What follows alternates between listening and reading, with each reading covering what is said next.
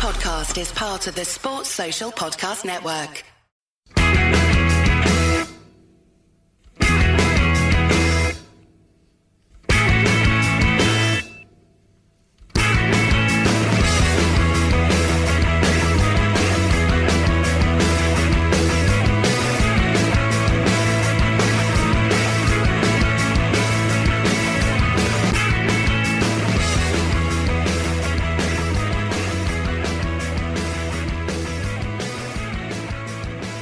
Hello and welcome to the Terrace Scottish Football Podcast. My name is Craig Telfer, and on this occasion, I am joined by my close associate, Sean McGuigan.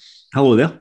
And you know what happens when the John Fashanu and Ulrika Jonsson of the Terrace get together. That's right. We are taking a deep dive into the puddle of mud that makes up lower league Scottish football. but, Sean, we are going to be doing things a little bit differently today. No what games. No, no, no games this week. No games this week. But but you know something. See, even before, see, even before we get to uh, what we're about to discuss. Never mind. Never mind the big football news this week. It looks like you're sitting on a couch. I am. And that feels like couch. the big news this week. That, that, it doesn't matter what's going on in Grangemouth, Sean. And this is the big news. Yes, I after uh, 11 weeks, I got delivery of my couch, and it is it is magnificent. Can't is quite get comfortable can't quite get comfortable enough to do this podcast with you, but to sit on and watch the telly, it's good. But, but that's and is that the is this the final piece of of the uh, of the home puzzle? The final piece? No, barely even started. Need to think about plants and blinds and lights and stuff like that. There's so see when you go on Instagram and see what other people are doing. It makes your house look like a pile of shit. But, but then I I but perhaps Instagram is just like making you feel worse about your own home. Your, your own home looks looks very pleasant. Instagram makes me feel worse about my home, makes me feel worse about my body, makes me feel worse about relationships. So, but that's the thing, I can't log off. That's the problem, Sean. How do how do I log off? I, I don't know. Maybe, maybe, maybe, just buy some blinds and that'll make you feel better. Aye, that's it. That'll that'll sate me. That's a rug. It. I rug, and then I'll just feel bad about my body. But that's listen, we're going down. Maybe save that for another podcast at some point. But you know what happens when Sean and I get together? We normally talk about three games that have taken place in the SPFL. We'll look at one from the Championship, one from League One, and one from League Two. But and that's the big but, as we intimated earlier, we're not going to do that because we are going to take a deep dive into that's the second time we use deep dive. That's why I'm saying you don't read your notes properly back and just repeat yourself. I'll say it again, we're going to take a deep dive for the third time into one of the most remarkable moments of the season so far, and that is the Falkirk FC Q and A. Now we'll get into it, Sean, uh, and and I think what we'll do is we'll just go through it question by question. Uh, I've watched it twice now. I watched it last night, and I watched it on uh, during my lunch break. What did you make of it? Uh, so, firstly, I know like both of us are in the privileged position that we can laugh at Falkirk. Oh yes, on on late night regional television in front of an audience of dozens. However, what As I would say is, what I would say is, I, I I really dislike when. And, and it isn't just clubs that do it. Sometimes, like pundits do it, and sometimes the media does it. But see, when clubs try and push the blame for something onto yes supporters yep. or are condescending to supporters. It really annoys me. Yep. And like I've been there in terms of uh, maybe uh, some kind of release that Raith Rovers have had on the website. Less so now. Uh, they've done it for a while, but previous board members uh, that, that aren't at Raith Rovers anymore, they would put stuff on the website and they would try and push blame onto onto Raith fans for for the fact that the club wasn't doing so well. And don't get me wrong, every now and again there might be something that does justify that for, for fan behaviour. However, watching that back uh, today, uh, in, in terms of what some of the board members were suggesting of the of the Falkirk fans, and if it was an attempt to put Falkirk fans' minds at ease, I, I would suggest it, it, probably done the opposite. I was just like, I, would, like, I was getting annoyed at it, and I'm not a Falkirk fan, obviously. I, I was the same as yourself, Sean. It's like I think it's great fun to have a laugh at Falkirk. I really do. And the last few years have provided us both with a, a rich vein of laughter. And, and, and let's hope that continues. But I, am like yourself, Sean. I did draw the line when, when and we'll come on to it, the, the way that particularly two members of the Falkirk board spoke to supporters uh, generally, this was right at the start of the the the, the Q and A. The, the way they spoke to supporters, I was like, "Fuck you." It's like stop blaming fans for your problems. We've seen it. You mentioned Raith Rovers. Certain uh, Mr. Drysdale was quite bad for it, wasn't he? For, yep. for calling it sports. We saw it uh, last week. Fairland. Yeah, I very much so. where where they were saying we're going to stick by Peter Grant, but oh, you better start being nice to us, or you're not going to impress the new investors. And it's like fuck off. It's like. I think Robert Botham may have made the point in Review the Terrace, whereas Peter Grant is for life, but fans come and go. It's not, it's the other way around. These people are just looking after the club. And to besmirch Falkirk fans like that and accuse them of creating a negative atmosphere that's putting off potential supporters, I'm not having that, man. That's that's not that's not on. See, uh, see if the, the only way that that statement would have been even remotely relevant is if Falkirk had actually been playing well, and on the back of a poor month, the fans reacted really negatively. That is not the case at Falkirk they have been absolutely like somebody somebody stood up towards the end and said, "You're, you're talking about uh, requiring patience from us. We've been watching absolute dross for five years, so." I, I don't think there would be a single club in Scottish football where their fans would watch absolute rubbish for five years and wouldn't boo and wouldn't be negative. Mm-hmm. It, it, would it would just never happen. Mm-hmm.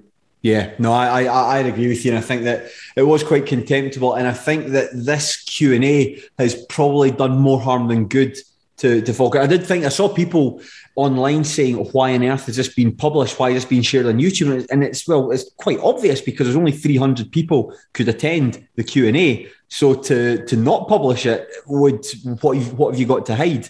And what I would say about this is, I do think, having watched it twice, I think the, all the best stuff is really within the first half hour or so. Yeah. And it does get a bit of a slog. You get bogged down with some fairly uninteresting questions, some a lot of repetition. I felt the questions yeah. were mm-hmm. people effectively just asking different versions of the same thing. But really, all the best stuff's in the first 30 minutes. And that's exactly where we were going to start, Sean. But just for context, if anyone's listening to this has never heard of Falkirk before, let's let's bring you up to speed. They have had a, a dreadful start to the campaign. They're, it's their third season in League One, third tier of Scottish football. They're currently fifth, five points from Queen Park at Queen's Park at the top, and that doesn't sound too bad. But they've been in dreadful form, taking just four points from their last six matches, and there's there's errors and concerns all over the pitch. They they've got poor options in defence.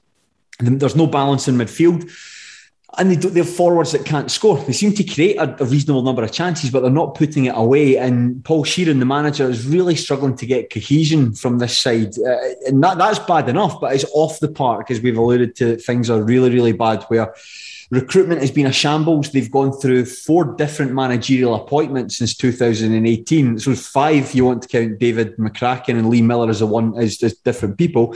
Fans are in dismay at the board. Relations prior to this we were at rock bottom. I think they've they've drilled through rock bottom and they're going towards the Earth's core, magma. I don't know if that's what's beneath rock bottom. So on Tuesday night, the club hosted a question and answer session with the board of, and management at the Inchyra Hotel in Grangemouth. Luckily for us, it was filmed and added to YouTube. And what you and I are going to do, Sean, is we are going to go through all 104 minutes and have a breakdown of the night. Now, it kicks off. It's opened by Dave Mack, who I think is a he does stuff for Falkirk. Um, does a lot of stuff for the club. I'm sure he was quite prevalent during the lockdown period. He was doing a lot of Zoom quizzes and and so on with the club. It's a good graphic. Yeah, he, I, I, believe we've seen him doing uh, geography quizzes and maths. Yes, that's for, really nice. Like, uh, Falkirk uh, kids, Falkirk Sporting Kids. That's very nice, and he's got he sort of looks like uh like a skinhead, uh, not not one of the ones that that that beat up people, but the kind that just listen to music and and and uh, drive Vespas around. You know, just so just the mutton chops. So just imagine him wearing braces and a pair of Doc Martens. I maybe when he was younger, I could see him like driving to uh, Brighton on his yes. Vespa. Yes, aye, and listening to Madness. Yes, yeah, I can I can see it as a way. And bad yeah. manners. I, I, don't mean he had bad manners. I just mean he would listen to their music. No, he'd say, "Mum, that's me going away. I'll see you later. I'll, I'll, call you when I when I'm down there for my payphone." Maybe he listens to the specials. We don't know, but anyway, he has sideburns. That's that's this is a, this is our Dave Mack um, our Dave Mack fan fiction here. But um, Dave Mack, and it, he right at the very start, it's weird because there's effectively three presenters for this. You've got Dave Mack, Then you've got the chairman, Gary Deans. And then you've got Falkirk TV stooge, Lewis Connolly, who is operating a laptop and, and asking questions off, um, off that. And what I would say is the number of people, I've never seen so many bald people associated with one football club. Um, but was the bit where uh, I, I, did enjoy where like uh, no, no, no, so we'll get to it, but like where basically two bald people were trying to wrestle with a microphone about five minutes in was uh, was really good. So it's opened by Dave, Dave, this guy Dave Mack, and he introduces the chairman Gary Deans, and it's brilliant because he's like, let's say, let's have Gary Deans, no applause. There is applause. I think that the, the Rollins, the, the couple Rollins that are sitting at the edge of the desk applaud him, but there's no no applause. And and Gary Deans tries to make a joke about it, and no one. Uh, and it really sets the tone for the evening. And he introduces a panel. There's Phil and Carrie Rollins, they're major shareholders. They've got 26% stake in the club. Gary Holt, the sporting director, gets a, a very muted applause, applause, it's fair to say, when he's introduced. Paul Sheerin, the manager, Gordon Coburn, Colin McFarlane, and Gordon Wright, who are on the board. And Jamie Swinney, someone I know uh, reasonably well from his time at Stenhousemuir, as the chief executive. And Gary Deans talks about his time on the board. He's been in charge there since June 2019, Christmas 2019, when he became chairman, I think he said. But he passes over the microphone to Gordon Coburn. What did you make of this bit from Gordon, from Gordon Coburn? See, uh, see what I thought about this when I was watching it because I had so I didn't get around to watching it until today, uh, and I'd read a lot of comments on on Twitter about it. And when Gordon Coburn started talking, I kind of thought it was going okay. In that he seemed to be suggesting that everybody at that top table, everybody at that table, had to take accountability and responsibility for where Falkirk, uh, where Falkirk were, and where Falkirk have been for the last couple of seasons. And then, and I was like, well, this this is okay so far. And then there was a pivot. There was a pivot that I wasn't expecting. There was a pivot that it shouldn't have went down. And I don't know the the the, the scene, the, the clip that came to mind, rightly or wrongly, probably wrongly, uh, when I watched them. Have you ever seen the? It's a clip of a, an Australian politician. and Bob, his surname begins with a K. I can't remember his surname is, and he's talking about same-sex marriage. You can tell he's very uncomfortable with it. And he he's quite cheery and quite jaunty. So you know something, if that's what people want to do, that's absolutely fine. And then midway through his speech, his his jauntiness, and he gets really quite he gets quite angry, and his tone and his demeanour totally changes, and he says, but I'm not going to waste any more time talking about this because every three months in North Queensland, somebody gets torn to bits by a crocodile. It's like, oh, where is, where is this? Where does this come from? And that's what I that that was the that that kind of pivot that I wasn't expecting from Coburn when he basically he kind of turned his turned his attention on the fans and said that they have uh, an accountability and responsibility mm-hmm. as to why Falkirk are struggling. And as we've already mentioned, We've seen it done Dunfermline a couple of times at, at, at Rovers, and there must be other examples. Th- that never goes well. The fact that a club turns their attention onto fans and says, "Listen, you're part of the reason as to why we're not doing very well." Oh, totally. Why? Why he wanted to do that at a time when I thought what he was saying was okay, and instantly, instantly at the start of a an hour and forty five minute meeting, the entire room was against them. It was a it was a dreadful start to proceedings. Definitely, that's that's something I got. I've I've, I've basically I've, I've, made like several pages of notes here as I was I was going on, and he a couple of things that he said. This seemed to be a common theme that recurred throughout it. It was that there was a real sense of of it's not my fault. There was something he said. He, he, he joked about it. He was talking. Gordon Coleman was talking about how he'd been a Falkirk supporter for a long time. He'd he'd uh, been to see them in the Scottish Cup. We didn't win it. Wasn't my fault. He said it as a joke, but why are you joking about that? What, what, what, that seemed to that seemed to be a, a, common occurrence through it. It's like it wasn't my fault. And he said um, as well, had we had this meeting six weeks ago, this this happened as well. If you noticed that a, a number of times, throughout, they said if we had this meeting six weeks ago, it'd be a completely different, completely different story. Because of course, Falkirk actually had a decent start to the season. They picked up ten points from the first four matches. And then when he moves on to the fans being accountable, that's right. You're like, hang on here. Where's, where's he going with this? And he said, like, the behaviour in the past few weeks has been poor. Some people have taken personal abuse. And he said there's, there's people he's spoken to, families who won't bring their children to the games because of the conduct of some supporters. And then he said, and this was a bit that, that got the, the audience, people started grumbling players are frightened to do things in the park because they're scared of being booed by the home support. If you don't want to hear that, that's fine. If you don't hear that, that's fine. And then somebody, uh, somebody, you could hear occasionally. You could hear the audience chipping in. Um, somebody said, like, we're supporters. We're supposed to support the team. No, that's what he says to them. We're supporters. We're supposed to support the team. And you're like, fuck off. What you, why you say? Why on earth did you want to kick off? As you say, why on earth do you want to kick off a, a meeting like like that? There is not a football club in Scotland, or, or I would presume anywhere else in the world, that doesn't boo when, when things aren't going uh, particularly well. See, in terms of the see in terms of the not bringing kids to the game and things like that. Now, don't get me wrong, I don't go to Falkirk, so perhaps there have been examples, unsavoury examples of fan behaviour. I, am not entirely sure, but imagine so like so my granddad started to take me to Raith Rovers games. I was about seven or eight, and Raith Rovers at that point were a kind of upwardly mobile club. Mm-hmm. So I wanted to go every week because Raith was one, were a, a, club that was doing very well.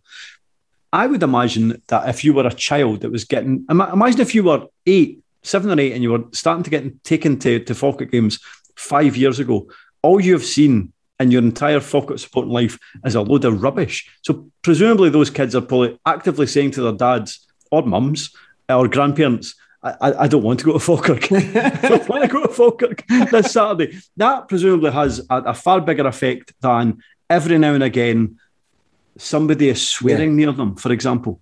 Totally, you're absolutely right. It's, it's, there's something they bring up uh, later on. They talk about fans through the gates, like fair weather fans who'll, who'll just come up on a Saturday and go in, and it's very easier to, to attract fans to a win inside. That's that's the way to do it. It's not going to be a couple of people telling uh, Charlie Telfer to fuck off when he when he passes it sideways. But then Gary Deans takes the microphone and and, and he reiterates snatches it off him, snatches Almost. it off him and reiterates the point and says that the supporters are not creating a positive atmosphere for children. Then he complains that people are trying to talk over the top of him and they're being disrespectful towards the support. And then we're not blaming fans, despite the fact you've said your your your uh, your counterpart has said you guys are as accountable as the players and the manager and the board for where Falkirk are. And then there's a really surreal bit, Sean, where Dave Mack interrupts to tell people where the toilets are and that there are no fire drills planned. And he says, if a bell goes off, run like hell, basically. I thought that was a, a really bizarre insertion. This really should have happened before, off camera that, that, that, that, he should have introduced that and done the housekeeping rules. But no, he, he interrupts. Uh, probably actually does well. In fact, I think Gary Deans will have thanked him for, for getting in touch to, to, to tell him that there's no fire drills planned. I, I, I, I got the impression that, that during those first 13 minutes, Gary Mack was thinking to himself, oh no, I've not told them where the toilets are or that the bar is open, or if a fire alarm goes off, they have to evacuate immediately. I, I better do this right now. And, and whether it was by accident or design, I did think it calmed down the audience a wee bit. Yes, actually, that's a good and, point. And, a 90 minute meeting, or, or, well, it was more than that, an hour and 45 minutes. and within 12 or 30 minutes, the, the audience were already dead set against the, the, the panel and the board. And, and Gary Mack managed to to get them slightly back on side because they were all laughing about toilets. I just like that. If the fire goes off, run like hell. Not to say where the exits are. The exits, the exits are here. There's a fire door here. Just fucking get out of there. People trampling over the top of one another to, to But then what happens? I thought that the, the, next bit that happened, Sean. I thought this was perhaps the most distasteful part of the whole Q and A, and this has been clipped online. I think by um, uh, Bosnian football correspondent, sweet Ricky Wilson, took out some time from talking about Slovenian football to put up this clip. And it's of a supporter called Bryce Dixon, who says he's been a fan for 20 years. And he's come with a sheet of paper with bullet points on it. Very well researched question. And he goes through the, the list of failings, really, since Gary Deans became the chairman in 2019. He says there's four managers and throughout his time as manager, throughout his time as chairman, sorry, there's a 43.1% win rate which I thought was a bit high, but I'm sure Bryce has done, done the research and said that to, to win and, and get out of League One, sorry, to win League One, you need to have a win rate of about 50%. And he quoted the previous champions, that was Arbroath um, Raith Rovers and Partick Thistle and said that over the last 36 games, they've got a win percentage of 33%. And to put that into context, last season, Dumbarton had a, finished ninth with a run rate of 32%. Bryce Dixon then goes through a list of players who he says aren't good enough. Akeel Francis, Anton Dowds, a list of signings. You signed a player from Morton, one who's good, one who the jury's still on. You signed a player from Alloa, not good enough. You signed Jamie Wilson from uh, Dumbarton, not good enough. You signed four strikers with 18 goals combined in the past three seasons, not good enough. And asks, at what point are we going to see some serious change? Gary Deans stands with his arms folded. Folds his arms. Folds, folds his, his arms. arms. Before he says it, uh, it was a statement, not a question very dismissive. And the fans are, are, you can hear audibly in the crowd, the fans are not happy with that response, and, and quite rightly so. I mean, I mean, he, it's all very well saying that that wasn't a question. However, his point literally ends with a question. Mm-hmm. And then it, the, to make it even odder was, well, that's a statement, not a question. And then he goes, however, I'll, I'll, I'll answer your question. Mm-hmm.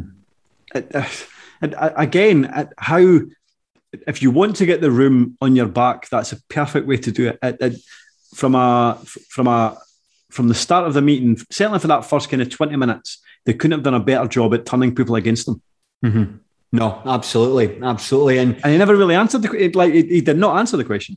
No, he, he started talking about recruitment. He, he started talking about uh, before he took charge. Lex Miller, the previous chairman, was in a confab with uh, David McCracken and Lee Miller, and he says it was a disaster. There was no structure, and uh, the recruitment has since changed. And, and Gary Deans says everyone needs to make uh, everyone needs to work together to make a change at this club. And says if he was to step aside, that wouldn't make a difference because things have been wrong over many years. He jokes as well that if I stand aside, I get my life back and I'd enjoy my weekends more. And uh, but he says it would make no difference uh, who the chairman was because the structure isn't right in place. But if him, if, see, I, again, and I, I, don't know if he just hadn't really thought about his answer particularly well, but if him, if him stepping aside doesn't make like I, I think at one point he said, "I'm not good enough to make a difference on my own," mm-hmm. something like that. Yeah. Uh, again, it was a, a kind of sad what, indictment of his time at Falkirk. It's it's the, the wording of it. It's like just says I can't make a change, or if no one else can come in and make a difference here. It's just the, the wording. I know what he's trying to get at, because he says like I can't do this alone. We all need to be working to working together, and it's fundamental that these structures need to change. And sort of you you would think as a fan, well, maybe we can change the structures, but with someone else leading the club, I, I don't know. I, I, don't know. But then a guy Colin McFarlane, the board member, takes a microphone and said recruitment had been shocking over the past four years. Said that the high turnover of players needed to stop, and it'll come. It needs stability, and this will come through a revamped recruitment process. And this was another bit that I didn't like. It was sort of quite disrespectful to former players. I think you can infer it without having to name them. But he said that, like Ryan Williamson, who they've signed from Partick Thistle, he's a better player than Scott Mercer, the right back. Aidan Nesbitt is a better player than Robbie Leitch. And, and fans weren't happy with those comparisons. And look at the weekend. Both Scott Mercer and Robbie Leitch scored. Um, they played in. Uh, Scott Mercer scored for, for East Fife. Robbie Leitch scored against Cove Rangers, and East Fife four two win over them. And you think that's really dis- disrespectful for guys that I know they might not have been the best players in the world, did them a good turn. And I thought naming them like that, and then naming Lex Miller as well. I know he's not a very popular person around Falkirk, but to, I just thought to, to be, it, it, just wasn't nice. I've been at meetings at Stenhousemuir, and the managers that, that I've seen, when, when, people talk about previous players or, or people that are perhaps no longer associated with the club, the managers are really quick to like to, to move on and talk about stuff that they can control their own players. They might talk to you off record or like away from from folk and say like I so and so was shite. Broadly speaking, though, you don't name former players because that's going to get back to to like Scott Mercer and Robbie Leitch you know, the nice boys that that like did their, I mean, like I say, not the greatest players, did their best for Falkirk. So I don't know, it's not helpful to to name them. And I think those comparisons, those comparisons don't really help. Aye, it was uh, it, it was unnecessary. And and bearing in mind, one of the reasons that they gave, which I, I didn't believe in the slightest, which came up later on, was uh, the reason. One of the reasons that Falkirk was doing so poorly was because previous players were lifting their game uh, when they play against Falkirk you, you would now imagine that the players that they mentioned who they, they felt weren't as good uh, they will absolutely, if, if they can, lift their game against them going forward. But isn't it just Scottish football is quite a small place? So there'll be players who have, who play, like see by their like their their late twenties, will play for probably about five or six clubs. I mean, it's, and then it's just that Scottish football is so small, and because you do play these same teams over and over again, that that playing Falkirk, like I'm just trying to think of a guy who might have left, a guy who might have left Falkirk. Um, let's see, like let's see. I'm just trying to think off the. I'm saying off the top of my head as I go near his Toe Poker's website. Say, for instance, um, Mark Durnan, for instance. Mark Durnan, not, not the greatest player in the world, not a particularly popular player at Falkirk either. Seems to be a running trend, actually. Falkirk, maybe Falkirk's recruitment is really bad. There's guys that we are listing that weren't fantastic at Falkirk. But say a guy like Mark Durnan at will he really want to raise his game against Falkirk? I, I Probably. But I mean, that's, is that just nature? But that's not why. I, I don't understand. That's why Falkirk are losing. But but but you don't think it's one of those occasions where, let's say, Falkirk play anybody, and the, their opponent on that day has an ex Falkirk player or two ex Falkirk players playing for them, and one of them does quite well. You, you remember that? You go, oh, aye, aye, that's somebody for Falkirk lifting their game. But that might not happen five or six weeks in a row. You just happen to remember the players that do yeah. rather than the players that don't. And I, I, I never checked. I'd, if I'd had a wee bit more time, I would have checked. But there was a there was a Pie and Bovril post to say that Airdrie on Saturday, and to be fair, I haven't checked. So if this isn't true, then then apologies. But they said that there was nobody in that Airdrie starting 11 that had played for Falkirk previously, but Airdrie still bodied them 3 0. So that, that might not be true, and I've not checked Airdrie starting 11. But I, I, I sincerely doubt that uh, Falkirk's dreadful, dreadful season, uh, or two or three seasons, is down to previous Falkirk players raising their game against them. I think you might be right, Sean. I'm just taking taking a glance at the the start Airdrie starting eleven, and I think you're right. Aye, like somebody put on Pie and Bovril, like when Dylan Easton is playing for Airdrie and goes to Clyde, like that suddenly you get an extra 15% out Dylan Easton because he's so determined to get it right up. Clyde fans, it's not the case at all. Talking absolute nonsense. But then um, we move on to the first online question. Uh, it's Lewis Connolly, as we mentioned, the Falkirk TV guy's working the laptop. He says there's about 60 questions that come in and the first question that comes in is from someone who says that nepotism is rife within the club and it is being run like a boys' club. And this gets a bit of an applause. Gary Deans answers this and denies nepotism. It says they're looking to professionalise the club. Jamie Swinney coming in as chief executive, a part of growing the growing club. He says there's an undercurrent, perhaps, where people don't want accountability. They just want to see people walk if things go badly. And this is where he, he talks about the why teams raise their game against Falkirk. They're all trying to prove a point. And that provokes grumbles. And he says it's like a revolving door. There's no consistency. And this is something I wanted to ask you, Sean, that, that was something I actually was a bit disappointed about. And, and, nepotism is the word that was used here, and it was only used once. But Gary Holt signing his son Luke to play in goals it's not a good look, is it? I mean, I mean, it's not a good look at all. Bearing in mind he he has done nothing in his career to suggest that he'd be good enough for Falkirk. He was immediately loaned out to. Uh, was a Gretna? 2008? 2008, yeah. Uh, I, I I don't know if he's done particularly well there. And I the the question the question wasn't answered. It wasn't brought up again. But I can see why it why it was brought up because why why would you sign a goalkeeper who isn't good enough for for, for Falkirk? Like I, I can see why nepotism was was brought up and it wasn't really answered correctly. And and again, when you already know that you are not overly popular at a club. And there is question marks about their recruitment policy and there's question marks about the direction the club is going down to then give a contract to your own son who doesn't appear to be good enough. Uh, it's always going to raise questions. And like there was I, am not going to necessarily there was a I'm not going to necessarily say that there was an arrogance towards how Gary Holt answered questions, but again, I didn't think he came across particularly well. We'll come on to Gary Holt shortly as we go work through them. But the third question came from somebody in the audience, a boy called Ken. And I'll be honest, I've been at these Q and A sessions when an older person gets in the microphone and your heart sinks a wee bit, and and it's just like this is going to be really long winded, and we're not really going to get to a point here. And it, this kind of happened with this one. Uh, he said there was a couple of interesting things. He said that the Falkirk board have spent too much time on constitutional matters. They've, they've taken their eye off the ball on what's going on the pitch. He says that the board members are clones of one another, that Falkirk have got a great support, one of the best in the country, one of the top 10 in the country. Uh, might need to, I might need to see your homework there, Ken. Um, and he says there's, there's perhaps too many players, people behind the scenes, and the money could be spent uh, better off funding the team. He asked Gary Holt if he can make the dance off. And I, I, I don't Didn't know what that meant. I got a bit of laughter. Uh, and then, so Colin McFarlane answers. He said the role of the MSG, this is the uh, majority share group, I think it was. I think so.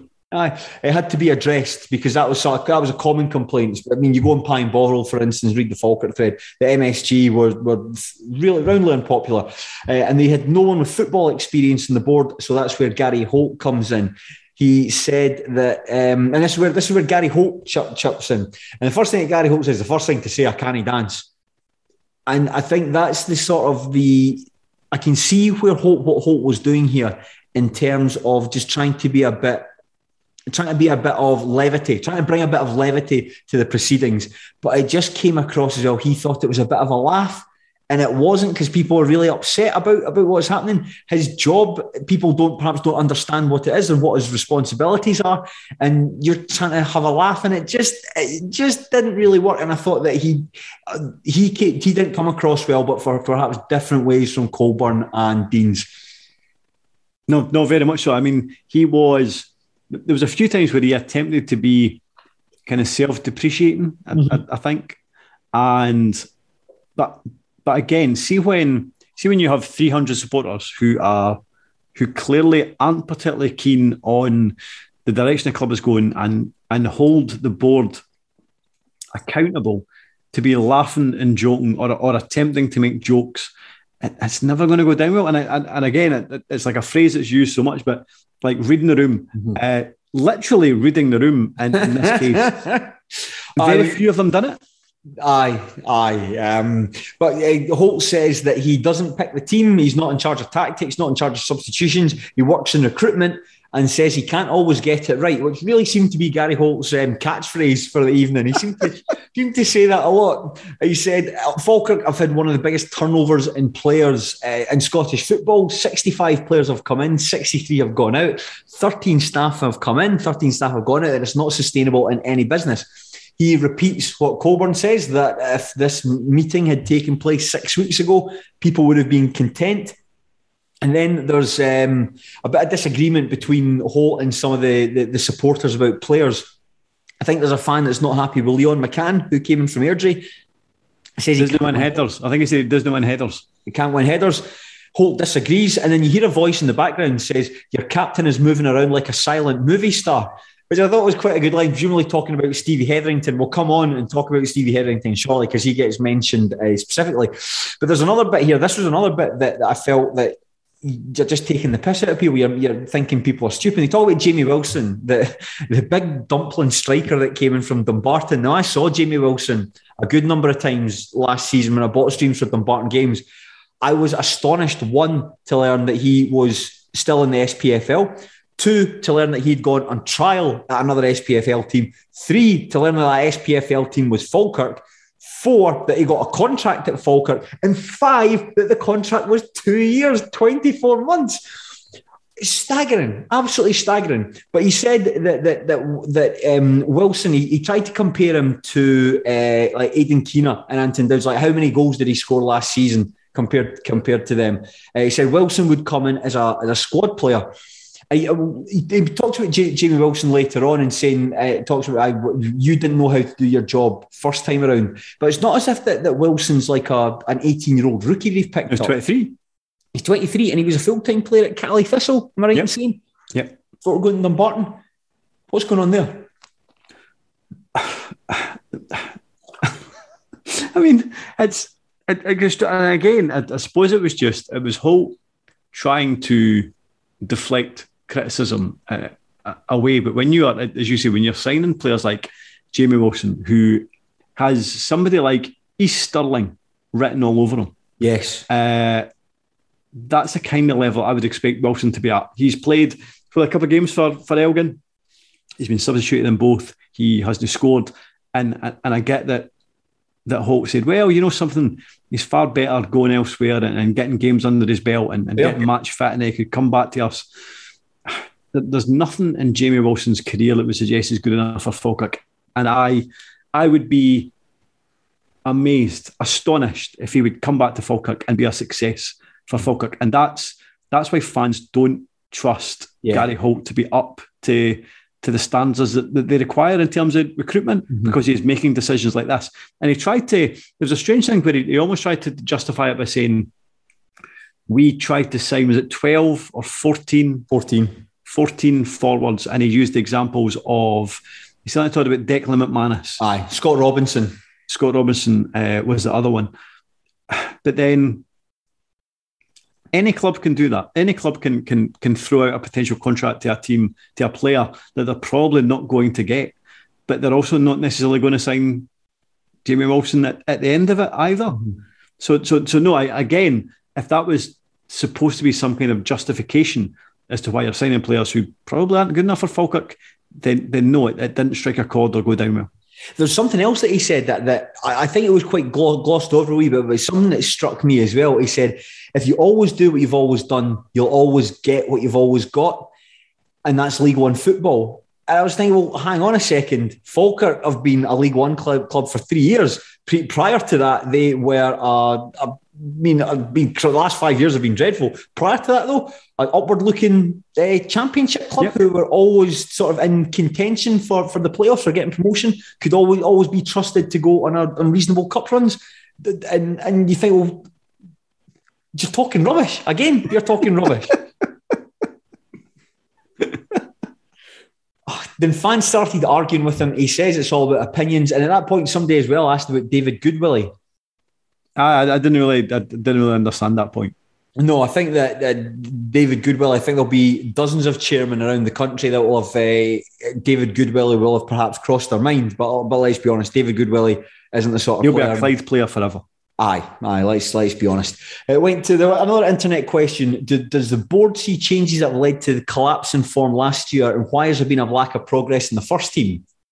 And this is Gary Deans talking about this, and he kind of gets into areas I'm not too sure about. Sean, he talks about Alan Gow being at the club, was was on the board, and, and he effectively had to have him as part of the board. They they no say in the matter. When it got to a bit more, uh, not, not political, but when it got to like kind of structures, I, I was I was very very I was, I was on less sure ground when it yes. come to that point. Fine. Pass on. Uh, he started speaking about um, Lee Miller and David McCracken. He felt the club were losing ground in January 2021. Um, and when they returned to action after it was an eight week break because of the, the, the third lockdown, um, the, they returned to action March. The, the squad were dreadful, poor management, injuries, poor squad.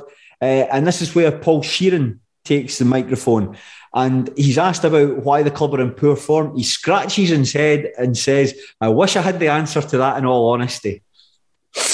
Just yeah. what you want to hear. Just what you yeah. want. See with Paul Sheerin, I thought he he, didn't start off well, but I thought to myself, right, okay, you're doing okay here.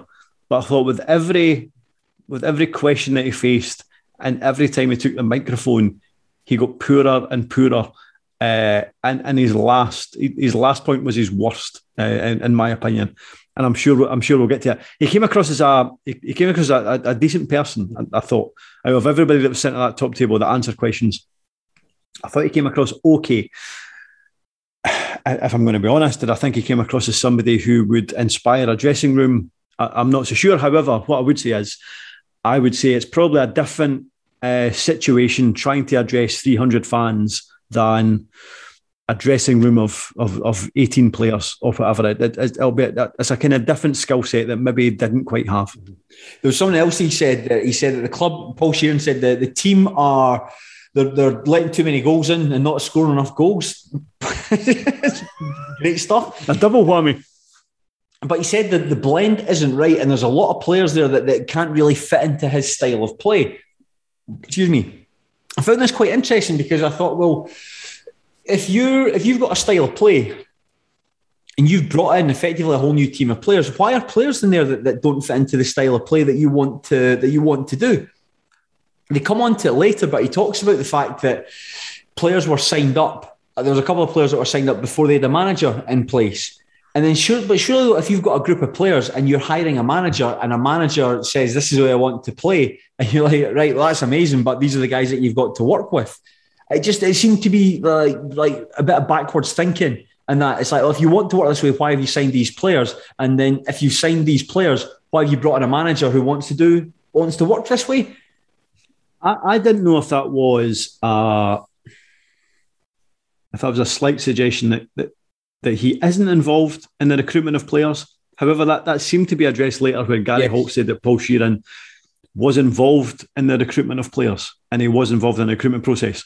But then I think they did also say that they started the recruitment process before Paul Sheerin had yes. arrived at the club. That's right. That's that's the point. That's the point. But, but then, as you say, if, if if you're trying to recruit a manager and you already have even like two thirds of a squad of players, then surely you want a manager who can say, yes, I can work with this squad of players and they will fit in with how I want to play the game. No, I, I, I, I agree with you. I, I agree with you. Then, but a question from a guy called Graham Stewart, who's followed the club for 50 years. He said that the he said Paul Sheerin could do a decent job with more money which again seems strange given the fact he's got the biggest budget in the league. I mean, can we say has Gary Holt got more children he can he can sign? but one of the things he said, and it seemed to be uh it seemed to be a running theme throughout this. I think that the people who, who got in touch and the questions that, that were read out was they thought there were, there were too many people involved in administrative level at the club, like for instance a chief executive, a sporting director, and so on. And he said there were too many chiefs and that a few years ago, they would have been beating Montrose by five or six goals. Maybe it's not a couple of years ago, mate. It's uh, 2021. Um, and Paul Sheerin said that the, the budget is competitive. Then Stuart hit back and said that um, Sheerin should be in sole charge of recruitment. If he worked in sales, he would want all his own staff, which got a bit of an applause. Sheerin responded by saying he is involved in recruitment as you mentioned there, he uh, the, Holt had started putting the squad together before he joined the club, and he said that he, he was quite uh, effusive of his praise of, of maybe not so much of Holt, but of Holt's job, the job of the sporting director, because it effectively takes a lot of pressure off him in terms of dealing with contracts, dealing with agents, and so on, and allows him to focus on training and working with the players. This is when Gary Holt stepped in. He spoke uh, uh and um, expanded on the recruitment proactive with, with pre-season signings. Um, said they've got a three-man panel that that pick players and, and analyse data, but Sheerin always has the final say on the transfers. This is where he mentioned Scott Robinson, Declan McManus, and, and Jamie Wilson. And then there's a bit where, where Mr. Philip Rollins takes the microphone and he starts by saying, I do not have COVID, but I do have a cold. At least he clarifies that. But like, I, I expected him like when he said that, I was like, oh, he must have like a cough, or he must have like really bunged up. But he, he didn't really sound like. I, I, I, don't think anybody would have thought at any point during his wee spiel that, oh, geez, oh, I hope he's not got COVID. That's like my my my I don't have COVID T-shirt is that making people ask a lot of questions about COVID. What do you make of Rollins then? Because I think that what I saw on on reading through Pie and Bovril, a lot of people said he was one of the few people to emerge from this with with any with his reputation, not so much rep, reputation intact. Uh, aye, I can see that. He, he didn't say that much. To be no. fair, I, I, I don't know if what he said had had much. Uh, I, I, don't know if he said anything that was particularly weighty at any point. Uh, I did like he did say he, he did say when he was at Stoke the, the, the fans literally wanted to kill the chairman, which I, I I found quite distasteful. Aye, and he said surely they didn't. But it's like he said, they wanted to kill the chairman. They literally wanted to kill the chairman. I'm just imagining, they said, what does he say? They, they brought a coffin up ah. uh, uh, to the thing. I'm just imagining like Peter Coates getting his head kicked in and then being beheaded and a lot of children like playing football with his with his head around the Britannia Stadium. But I mean, he, uh, you're right in terms of what he said. It was all like, and well, not really interesting. It was it was like he said that they want to make Falkirk great again. They need to invest in the squad, but they also need to invest in infrastructure. I, I, I thought there was I thought there was very little to it. And and I it wasn't there wasn't anything that I could I could point to or or, or look at to, in terms of what he said to say that was silly or that was ridiculous or, or that was wrong. Mm-hmm. It was just it, it, it, I started to zone out if I'm being honest at that point. I, I thought there was very little to it. It was yeah. all very uh, It was all very, here's what we're going to do, here's what we would like to do. It, it, I'm not saying it was pie in the sky, but it was it almost felt not that relevant. Yeah, maybe maybe pie at the top of a tall building. There's an online question came, uh, and this was, I mean, by this point as well, Sean. I think that the, if we're, if we're being honest, all the good stuff came at the start. All the really the initial buzz had wore off came, came at the start. You're thinking you're waiting for go and give Gary Deans the microphone back so we can say something again here. But an online question came up and it said like costs have gone up while income's gone down. The sums don't add up, and he asked the the chairman how they can maintain the situation with the club doing so poorly, and. Um, Coburn effectively repeated what Rollins said, said they're in the worst place in Scottish football, and that's to be a full time club in League One. And he talked about the money involved, where you can get £125,000 for winning League One. And but if you finish 10th in the Premiership, you can get 10 times as much as that. I, I didn't really understand that point either. Because presumably, let's say, to, to if I think he said if you finish bottom of the of the Premiership, you get like one one point whatever million. But I, am going to presume that like your wages would have to go up uh, in accordance because you're not going to have Jamie Wilson on your on your books if, if you're if you're Listen, in the Premiership. And this is a strange point. Can you imagine Falkirk in the Premiership with Luke Holton goals and Jamie Wilson up front? My goodness, they'd be worse than they'd be worse than Gretna. I said, they would be worse than that Gretna side. Um, but this, this, this is quite interesting. They asked about, they, they said they're not planning on being in League One next season. They're planning to be in the Championship. And I think this led to the questions about whether or not they're going to embrace part-time football, because that's a that's a genuine concern. And I do think that Falkirk, as we mentioned, that, that Falkirk's support has allowed them to, to maintain full-time football with not very much money coming in. But there was a, there was a, they said they, they've got plan A, but they've also got plan B, C, and D. This is Gary Deans talking here. They talked about an SPFL review that's being led by Dundee United and Hibernian about bringing more money into Scottish football. Gary Dean said that he'd a call with Dave Cormack. Never a good thing to say after Dave Cormack's out Cormack's outburst on Sportsound on Monday night. Um, and he said that, that again, we're, we're going into a structural thing that I don't know too much about, Sean, but he said that as a fact there's going to be a top 24 clubs and he wants to make sure that Falkirk are part of that, that top 24. Uh, they don't want to be like Clyde. who, who does? no one wants to be like Clyde. And now we kind of, a couple of questions here. My notes kind of get a wee bit short. In fact, I say my notes get a wee bit short. I've got fucking loads of notes to, to get through here. The um, fan, this guy Stuart, this guy's in the crowd. Been a fan for 30 years. Recruitment wasn't better than the previous season. You brought in Ryan Williamson, who's permanently injured. You signed Brad Mackay in a three year contract, who's no better than Mark Durnan talk about uh, playing style. Other teams are scoring like Peterhead can put five past Dumbarton. Dumbarton can put five past uh, Montrose. Was it they put five past them? Uh, I, I, can't remember, but I, I, I, remember the question. There's lots of teams scoring goals, and Falkirk yes. are not scoring goals. And this is Paul Sheerin comes in saying, "Yes, we're not scoring. We're not keeping clean sheets. We're confident we're going to start scoring first. Uh, and uh, but he is a bit worried about the defence. And then there's people chip in from the queue, uh, the, the crowd, sorry, and he, I think he, I couldn't hear what the, the the question was, but he says that the the players have, he said he denies the players don't have heart.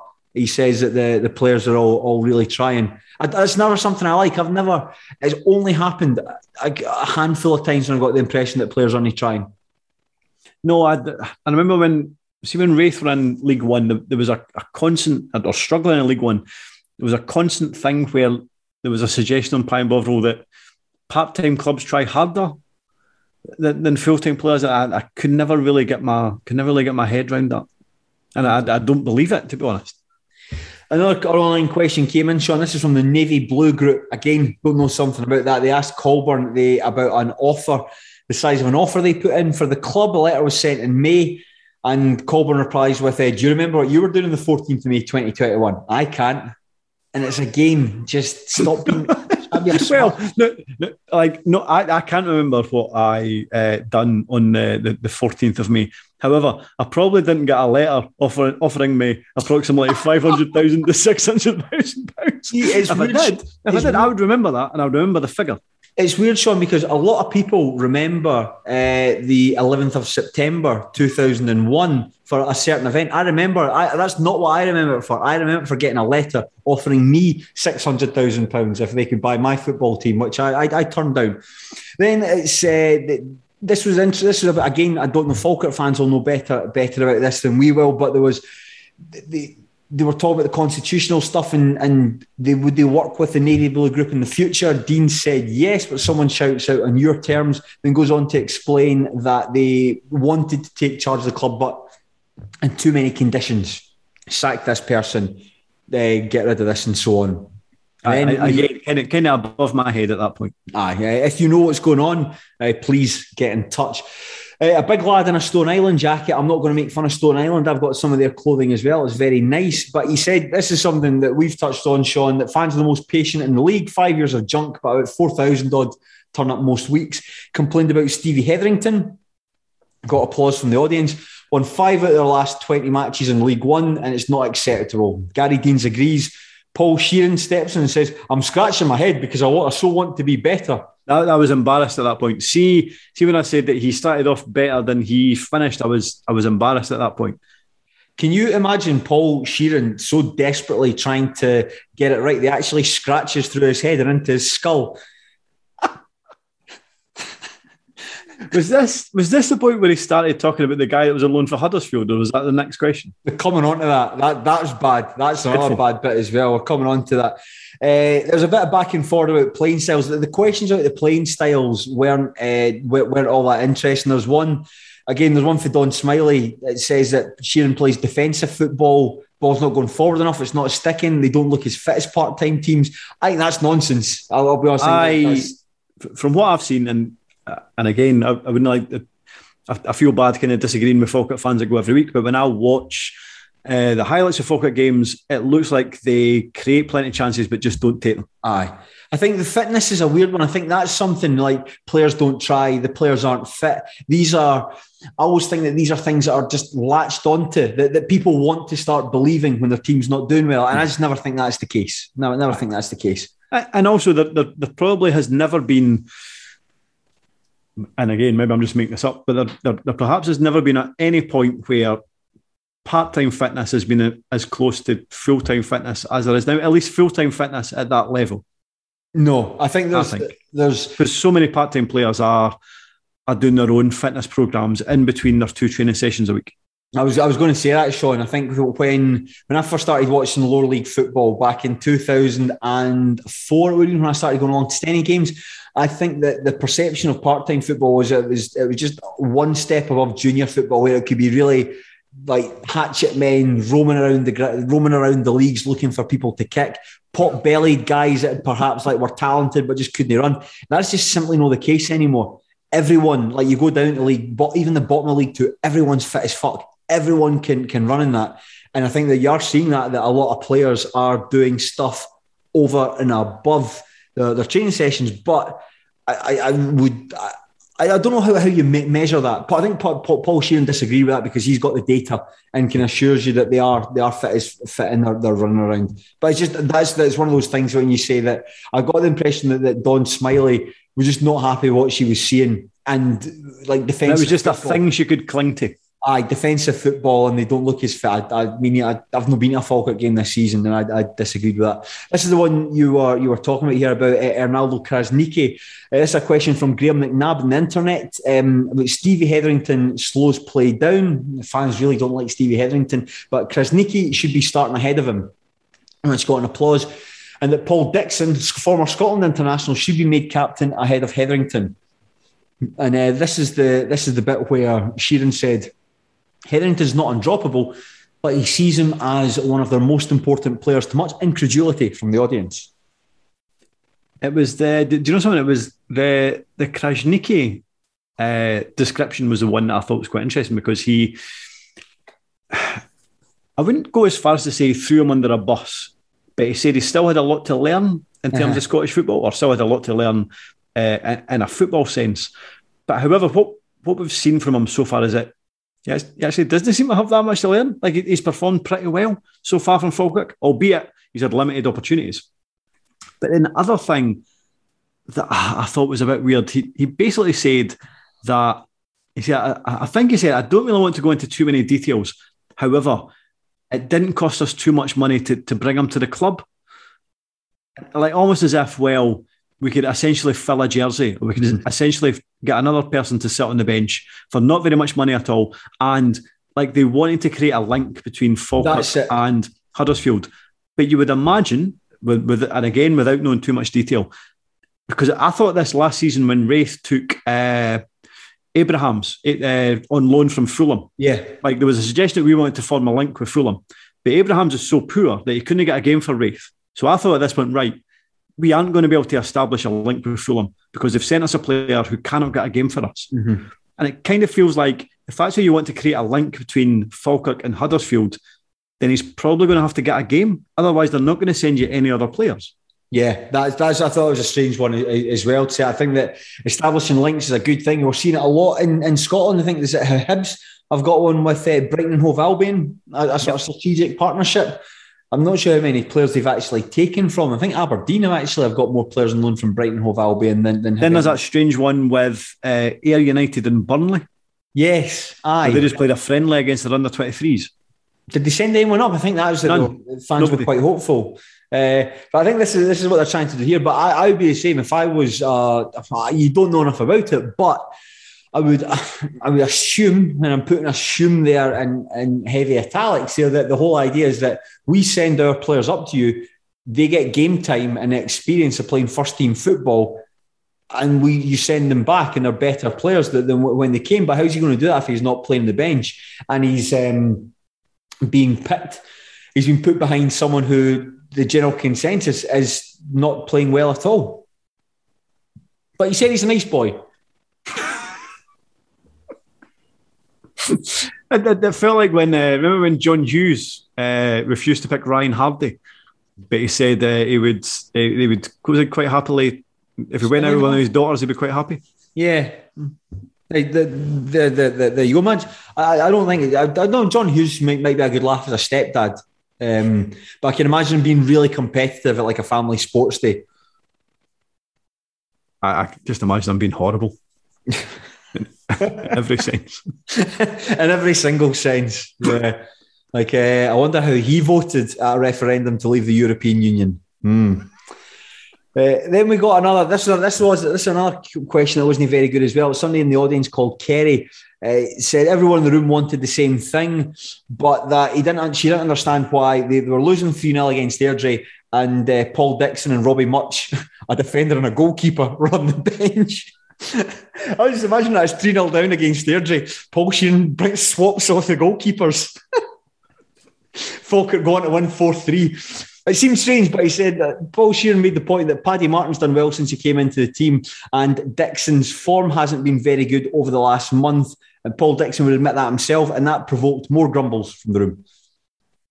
Listen, if, if bringing on a goalkeeper as a substitute when you're 3 0 down would keep Kerry happy, then then maybe you should try it next week. Uh, the final question came from a guy called Scott Heron, uh, who asked this. This was, but they wanted to finish on a more positive, and, and Scott said about the, the return of the academy when we'll see these boys in the first team. And Holt was very complimentary about the academy. He says that they're, trying, they've got two good sides. It's been run quite cheaply. Uh, they want to run it so you don't have age groups like nines and tens. It's only 16s or 18s. And he said that the closing the academy, he wasn't at the club at the time, but when he kept an eye out the club, I saw that they, they'd closed the academy. He was disappointed in that. So that's good. And this is when Jamie Swinney comes in uh, and said, I mean, this was Jamie Swinney's only contribution to the discussion was right at the very end. Who said it's an honour to work for the club, uh, even although people might not necessarily agree that, that he's got a, that he should have the job. And that seemed to be a, a, a, a Gary Holt said the same thing. You might not agree with me, might not agree with my role, but I'll do my best. Why are you saying that? Um, and they said the club need to make the town proud of the club again. Um, Gary Deans then closes the question eh, and finishes by saying that supporters conducted themselves better than expected throughout. They're kind of backhanding compliment, isn't it? Sure, Sean. How what, what do we make of that then? So that's that's uh, we, we've spoken about this for so far for for maybe fifteen minutes or so here. What do we make of that? That was one hundred and forty four minutes there of the Falkirk board Q and A. What do you think? I think the fact that they've put it online and the fact that so many fans of other clubs have said that they're actually annoyed at what Falkirk fans have had to put up with uh, suggests that it didn't go particularly well. And I, am not saying that it's going to bring about any change, but at the very least, and to be fair, it, it didn't suggest that anybody at that top table, or, or very many of them at the top table, could could read a room. Uh, I'd, I'd like to think that they will be aware of how that of how that Q and A is, is, is, come across because mm-hmm. it, it's come across so poorly. And aye, there was there was elements of it perhaps later on that you could say, right, okay, I, I see where you're coming from. But in terms of how a few of them conducted themselves, certainly in the early part of it, it, it suggested that they don't they, they, they, they don't necessarily they, they maybe they maybe hear the fans, but they don't necessarily listen to them, if that makes sense. Yeah, I think that that was the, that was the impression I got as well, Sean. I, I think that though having watched it back twice, I remember that the first time watching it and being like, "My God, this is really bad," but the second time being like, uh, "It's bad at the start, like the way they conduct themselves." But some of the things that, are being said from the board, they actually I, that that makes sense. Like the idea of having somebody like Gary Holt there, maybe not necessarily Gary Holt, but a sporting director. To me, that that's that's really sensible, and I think that it's. the recruitment thing it needs to be done. You know, the, sorry, the point I was going to make, it's sensible to have that. As Paul Sheerin said, it allows him to get on with the job. And and someone else, and, and Holt's like, I can't even swear here, but oh, the, the Doug I'm left to deal with. And it's like, stop trying to be, funny. That's just stop trying to be funny all the time. Uh, but that, that I think that job is an important one. I think that the idea of having a chief executive is an important one. Somebody who is going to build uh, build relations with local community, with local football. That's nothing Gary Holt said. I'm told to F off. Like these teams think I'm poaching their players. I'm told to F off. I've, I've had phones put down on me and stuff. Like, stop trying to be a stop trying to be a wise ass all the all the time. It's like these are important jobs, and I think a club of Falkirk size that do want to build these relations, it's good. Uh, they're the right things to do, and, and so you take away Jamie Swinney's role and Gary Holt's role, for instance You've got money. Imagine I don't know how much how what their wages are like, but you put that together. How many and you put that into the first team? How many players does that get you? And is that more important just for as, as the here and now? Maybe it is actually if like Falkirk just getting out of the division. Is the here and now more important than making sure the club's on a good footing? I mean, I mean, they don't seem to think so. They seem to think that this structure is is best. And if uh, if, if Gary Holt scouting players and approaching players means that Paul Sheerin doesn't have to get in, involved in the minutiae of uh, of recruitment and uh, contracts, and they think that's for the best. Then, then fair enough. And I think my problem with it is the structure. The structure might be okay for a club the size of Falkirk, even when they're in League One. But they came and, and I've used this kind of comparison a few times before but they came across a wee bit like a, a really poor team on The Apprentice. So, like, see when like it's like a winter's day and you're trying to sell something at lunchtime to to, to people coming out of the offices, and and it's like the, the dead of December, and it's like right, well, we sell them warming, heartening soup, and they say no, everybody likes ice cream. We'll try and sell them ice cream. Nobody buys it because it's December the twelfth, and that like for Falkirk, it almost feels like there's, there's no repercussions at this moment in time for Falkirk. Yeah. Whereas an apprentice, somebody would get sacked. We've but said that we've said that a lot, Sean. That's something that you and I have said. We've spoken about Falkirk in the past in a podcast, and and it was like all the decisions that have been made. You go back to getting rid of Peter Houston. Was that 2017? Go back to go back four years and getting rid of Peter Houston. A lot of this was all done. It was all done like with good intentions. It was all done with good intentions. The idea of bringing in Paul Hartley and bringing in the guy uh, Ricky Mitchell, his scout, who would go and, and work with players south of the border and bring up. It's because Paul Hartley just simply doesn't have the time to be able to go and scout these players.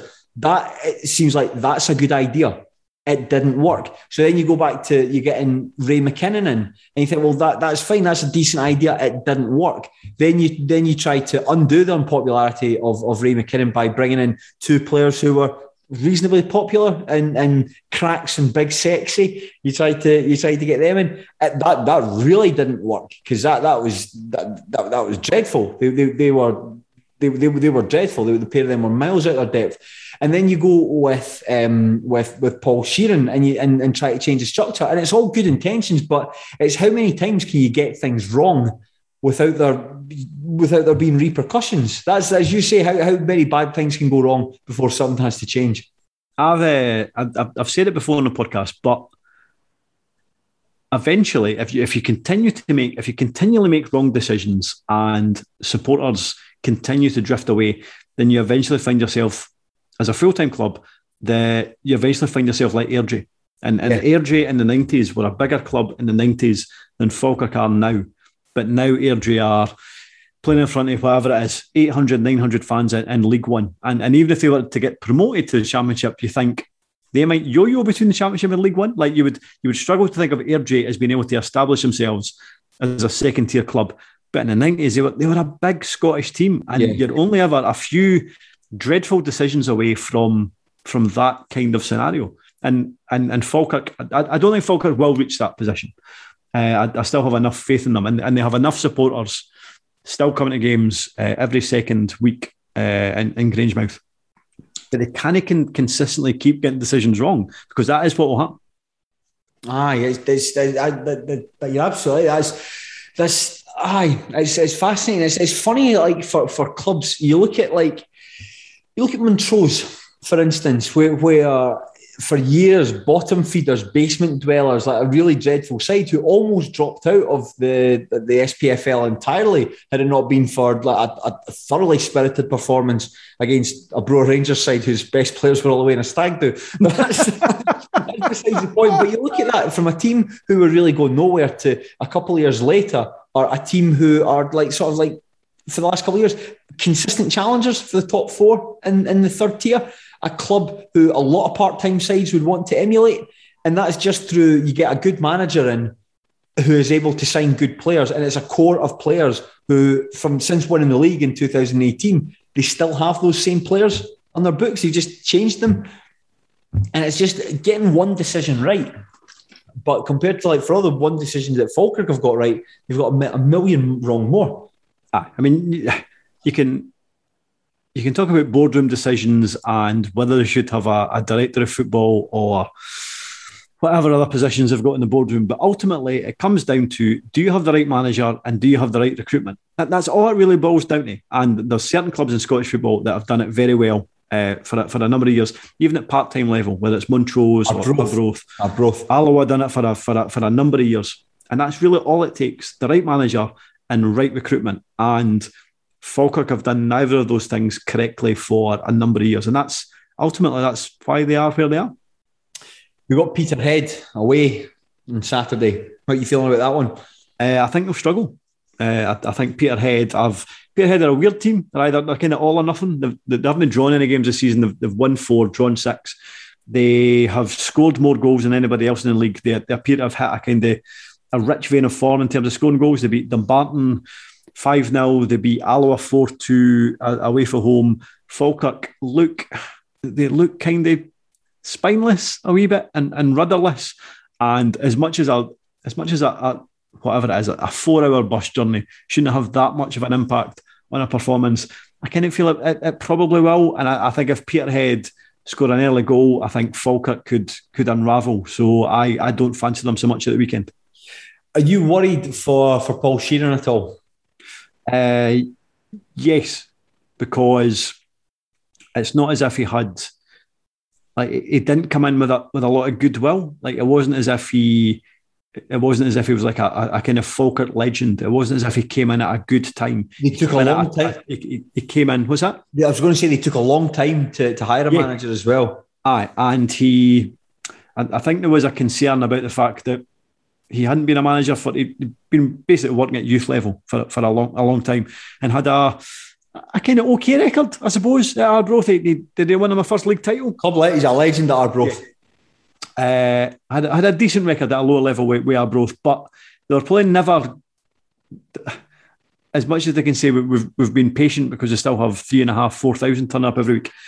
In terms of atmosphere, that they weren't necessarily going to be patient when they were were unsure about him. And considering their fifth, then no, I, I don't think he is going to have a massive lifespan if this kind of form continues.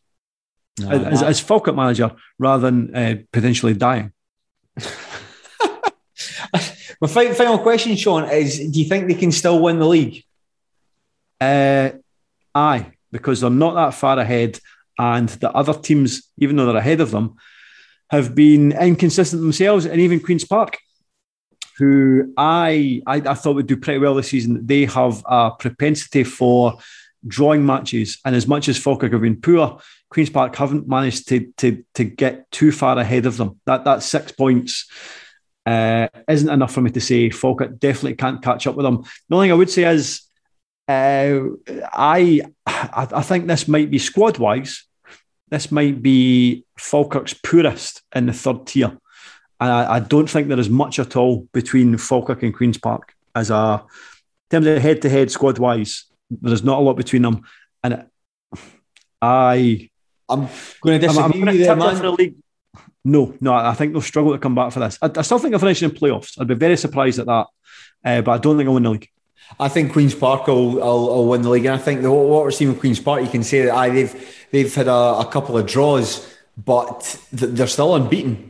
And the times that they ha- they have had slip ups here and there, and that's sort of a bit of self destruction. But what we're seeing, I think, is that they're beginning to hit their stride. Queens Park. They've got Alloa uh, on Sunday. I think I might go to that actually. They've got uh, Alloa on Sunday, and I, I, think that's a good chance for them to stretch their legs at the, at the top of the table. I think the guys that, that, for instance, like Mikey Doyle, who was a bit of a not very well liked at Falkirk. Probably raises his game against them, though. but he really looks brilliant at Queen's Park. I mean, a really good player. Was what League Two Player of the Year last year. A, a real player uh, reborn after a sort of indifferent spell at Falkirk, and I just think that there's a real a good feeling at Queen's Park, and there just isn't one at, at Falkirk. So I think that. I, I, think that Queens Park will win the division now, having seen what Falkirk got to offer, and that uh, Q and A was a real glimpse into the turmoil that's going on there. I think that Falkirk will get into the, the top four, and that's that's that's my shoot prediction. But but not not to get promoted. Well, listen, let's we've been too, a bit too sympathetic for Falkirk supporters. No, no, no. We want we we demand a fourth season, four more years. That is it, four more years and another Q and A. Give us another, give us another Q&A next week, you swines. Well, excellent. Thank you very much, Sean, for, for agreeing to hang out with me this evening. That was uh, thoroughly entertaining.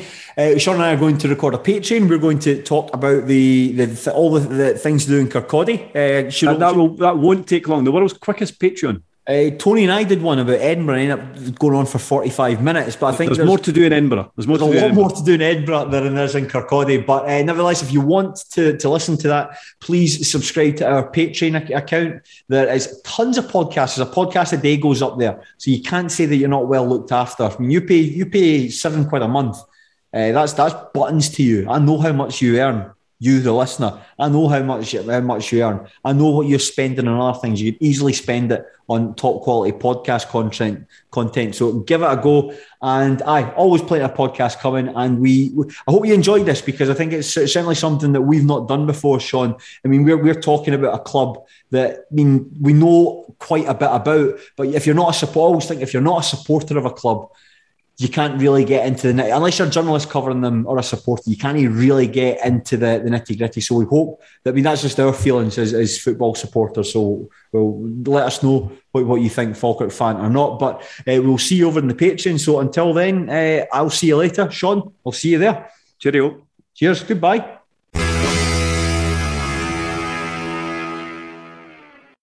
Sports Social Podcast Network.